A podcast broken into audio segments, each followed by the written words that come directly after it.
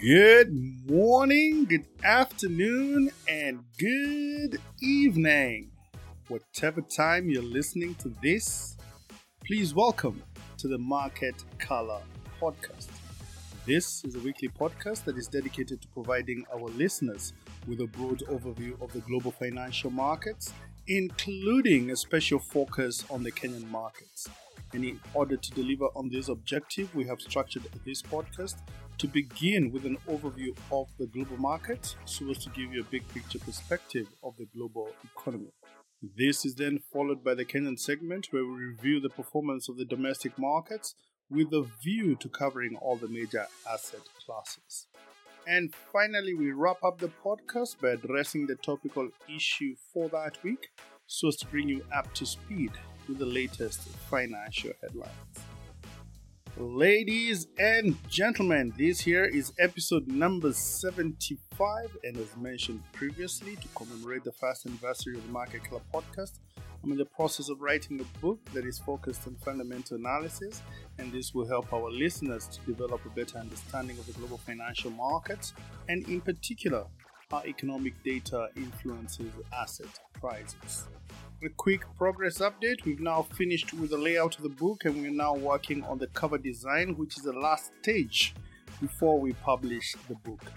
So, hopefully, in the next three to four weeks, we will finally be ready. And as usual, we'll keep you posted on the progress. And now to this week's podcast, where we are reviewing the performance of the global markets during the 39th week of 2023, and that is from Monday the 25th to Friday, the 29th of September. And without further ado, this is your host, Jamuhuri, and together, let's dive right in. We kick it off in the United States, where the Fed's favorite inflation indicator rose less than expected in the month of August, indicating that the fight against inflation is indeed making progress. The Commerce Department reported on Friday that over the past 12 months, the core personal consumption expenditures price index, which excludes food and energy prices, recorded an increase of 3.9%.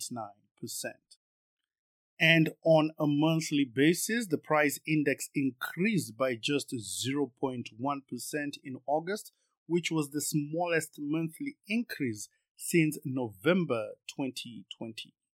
Meanwhile, the headline number, which includes food and energy prices, this has been creeping higher in recent months and increased by 3.5% over the past 12 months and by 0.4% for the month of August. On the ongoing negotiations in the US Congress, Ray Dalio, who is the founder of Bridgewater Associates, which is the largest hedge fund in the world with over $120 billion in assets under management, last week said that due to the current fiscal situation in the United States, the country is likely to experience a debt crisis in the near future. You will recall that just last week the US national debt surpassed $33 trillion as lawmakers attempt to negotiate for a US spending bill before the 1st of October deadline. A failure to reach an agreement could result in a government shutdown and consequently raise the perceived risk of the country's debt. To avoid a government shutdown, the US Senate passed a last minute spending bill on Saturday night, and the bill was then signed into law by the president. This bill allows the government to stay open for another 45 days, giving the US Congress more time to finalize on their funding legislation. And across the Atlantic, flash figures released on Friday showed that Eurozone inflation cooled off to its lowest level since October 2021 as the annual rate of inflation fell to 4.3% in the month of September. And this was down from 5.2% in August. Meanwhile, core inflation, which excludes food and energy prices and is closely watched by policymakers, also dropped to 4.5% in the month of September, down from 5.3 in August. This latest inflation data comes after the European Central Bank recently hiked its benchmark interest rate to a record high of 4% following its September policy meeting. September is traditionally a tough month for stocks, and this year was no different as the Dow Jones Industrial Average retreated on Friday as investors followed the latest news about a potential government shutdown. The blue chip index lost about 159 points to finish off at 33,507, whilst the S&P 500 dropped 0.27% to close at 4,288 and the tech heavy Nasdaq Composite traded up by 0.14% to end the session at 13,219. All the three major indices had actually traded higher earlier in the day. However, concerns about a potential government shutdown weighed down on the market as US lawmakers failed to pass a short term spending bill on Friday evening. The stock market saw sharp losses for the month of September as the Dow declined by 3.5%, whilst the S&P 500 was down by 4.9% and the tech-heavy Nasdaq Composite fell by about 5.8%. In the US bond market, US Treasury yields pulled back on Friday after the Fed's preferred measure of inflation showed signs that inflation was easing off. Investors were also concerned about a potential government shutdown after US lawmakers failed to pass a short term spending bill on Friday evening. The yield on the policy sensitive two year Treasury note declined by more than one basis point to 5.06%, whilst the yield on the benchmark 10 year Treasury bond pulled back from a 15 year high of 4.68 that was hit on Thursday as it slipped about 10 basis points to 4.58%. Meanwhile, the yield on the 30 year Treasury bond also dipped more than 2 basis points to 4.70%. On the interest rate outlook, the Federal Reserve said that it expects to hike interest rates at least one more time before the end of this year and warned that borrowing costs will remain higher for longer. In the commodity markets, the price of crude oil dipped by about 1% on Friday, mainly due to macroeconomic concerns as well as profit taking by investors. However, despite the dip on Friday, the price of crude oil rose about 30% in the third quarter of 2023, and this was on the back of production cuts by the Organization of Petroleum Exporting Countries. The price of Brent crude was down 7 cents on Friday, but was up about 2.2% for the week and was up 27% for the third quarter to eventually close the day at $95.31 per barrel. Meanwhile, the US benchmark West Texas Intermediate this fell by 92 cents on Friday but was up 1% for the week and was up 29% for the third quarter to finally settle at $90.97 per barrel.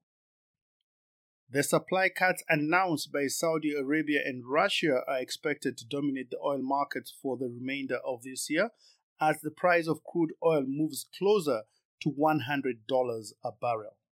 Meanwhile, the price of Murban oil, which Kenya imports, rose to $97.35 a barrel, and this was up from $95.67 the previous week.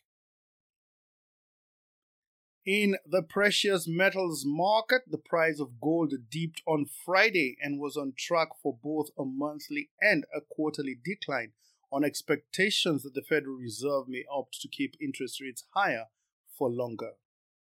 The price of spot gold fell 0.8% to $1,850 per ounce, which was its lowest price in the past six months.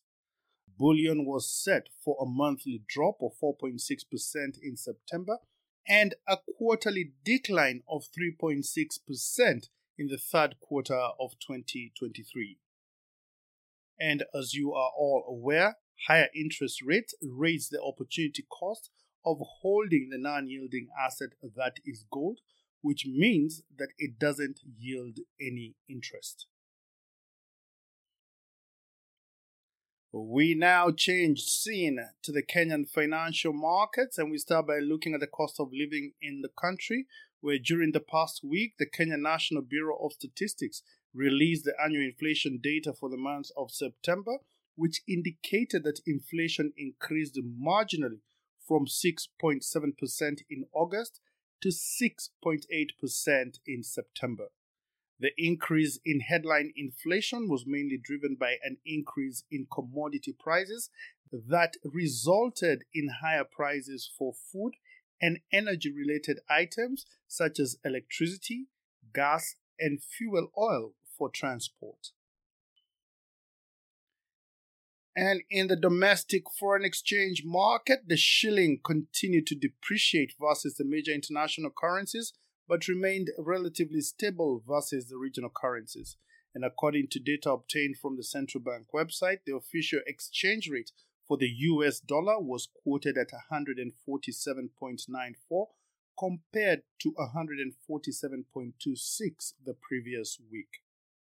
However, in the interbank market, commercial banks were selling the US dollar at between 151 shillings on the lower side to above 154 shillings on the higher side.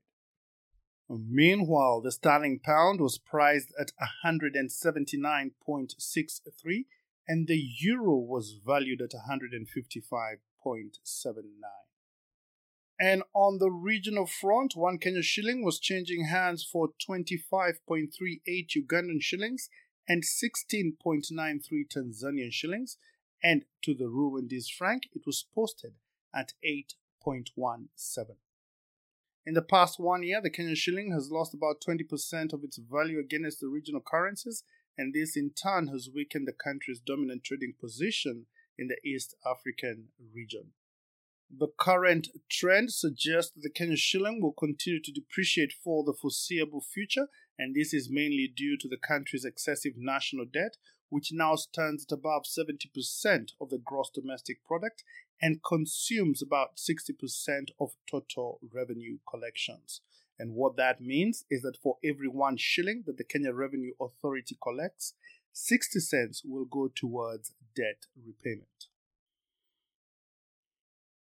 On foreign exchange reserves, Kenya's usable foreign exchange reserves declined by $16 million to 6.939 billion US dollars, which is equivalent to 3.75 months of import cover. This limit is in breach of the central bank statutory requirement to endeavor to maintain at least four months of import cover. And in spite of the recent funding received from both the World Bank and the IMF, Kenya's foreign exchange reserves remain under intense pressure, and this is mainly due to the increased cost of servicing our external debt obligations, which has pushed the country to the precipice of a sovereign debt default. In the money market, the liquidity situation in the interbank market tightened up during the past week as tax remittances to the government exceeded and more than offset government payments into the market.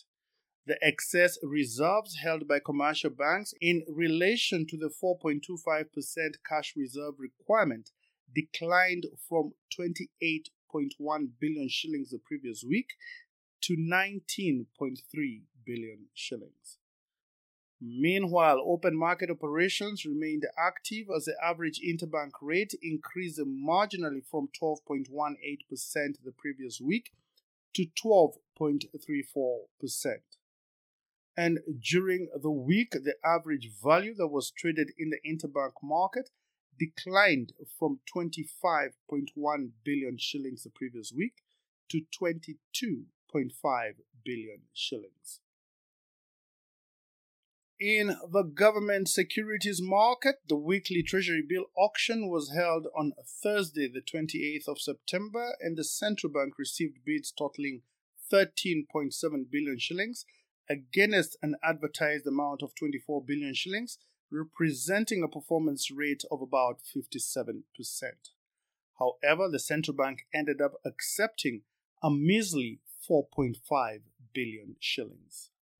Interest rates on all the three tenors increased marginally as the bulk of the bids, totaling about 11 billion shillings, were concentrated at the short end of the yield curve, where the 91 day rate inched up by 3.4 basis points to average out at 14.82%, whilst the 182 day rate ticked up by just one basis point to level off at 14.94%, and the 364 day rate declined by 16.7 basis points to settle at 15.05%.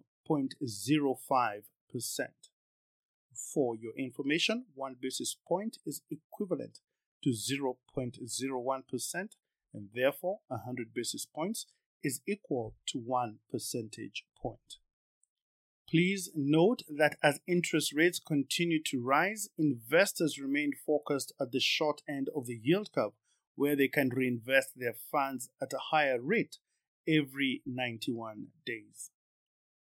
And for your information, given that the dollar shilling exchange rate has depreciated by about 20% over the past one year, and the fact that the US dollar interest rate is now hovering around 5%, this implies that the break even interest rate for the Kenya shilling should now be at least 25%.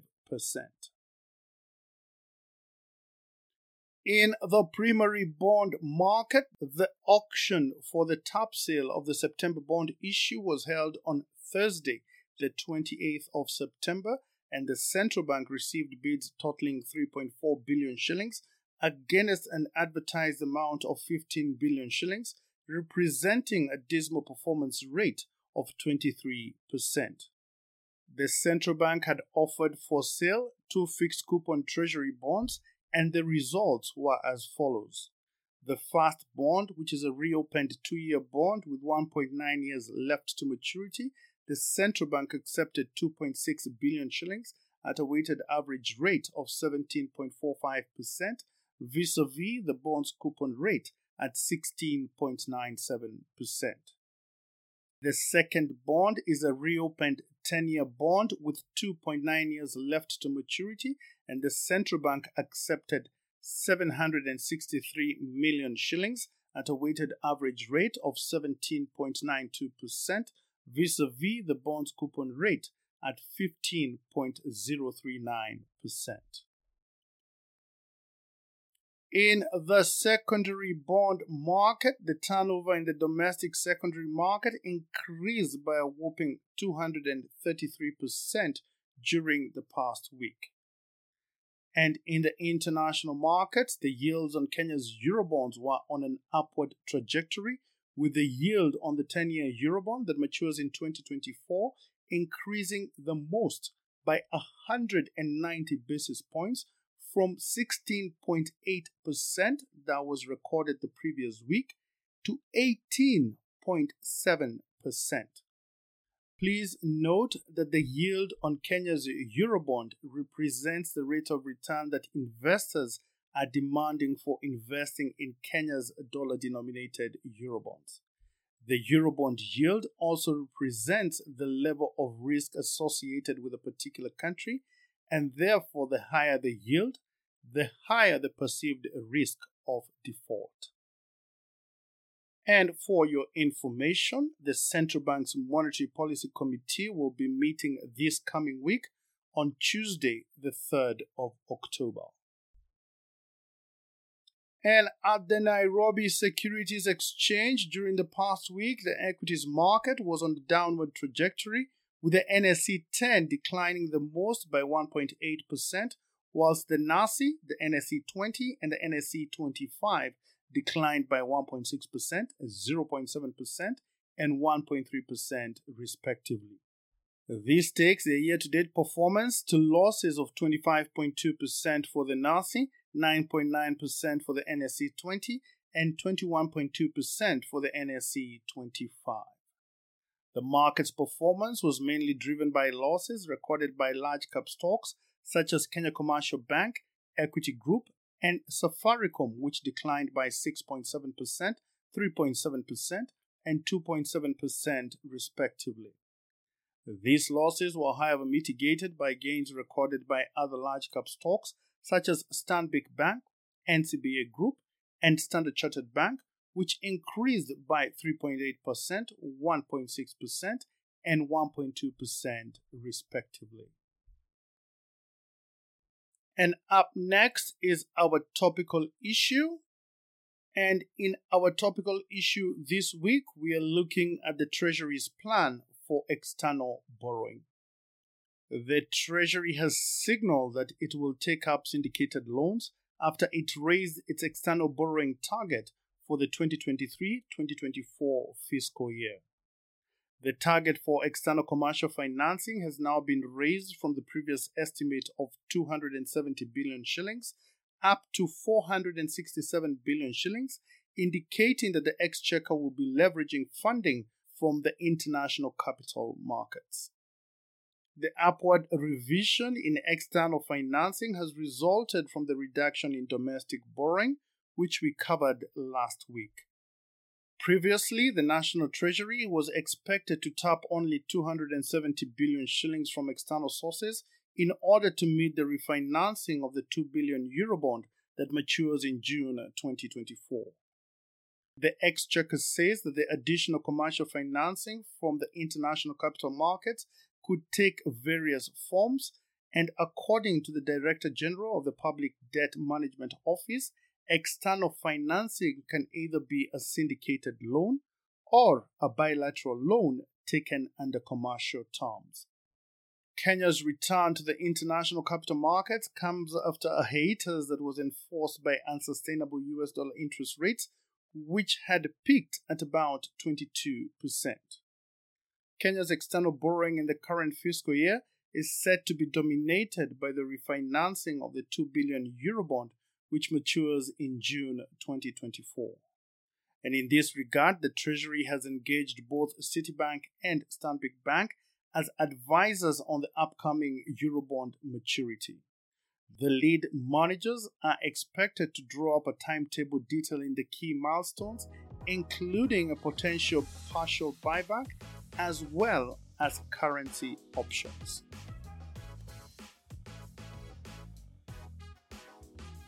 And on that note, we come to the end of this week's podcast. Thank you for listening to the Market Color podcast. I hope that you found it to be useful and informative. And if so, please share it with a friend and help to spread the word around. I really do appreciate your assistance in this effort.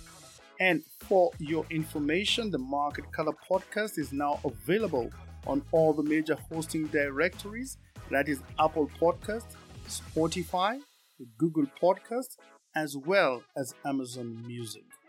The Market Color podcast is now also available on the WhatsApp channel. Please consider subscribing so that you can be notified every time I publish a new episode. And if you have any ideas or feedback on how we can improve this podcast, please feel free to reach me on the following email address that is jamuhurig at gmail.com. Jamuhuri spelled J A M U H U R I. Once again, thank you for your continued support. Look forward to interacting with you again next week. And in the meantime, please do have yourselves a blessed and fantastic week ahead. And remember, the future belongs to the risk takers, not the security seekers. Think about it. Thank you, and God bless.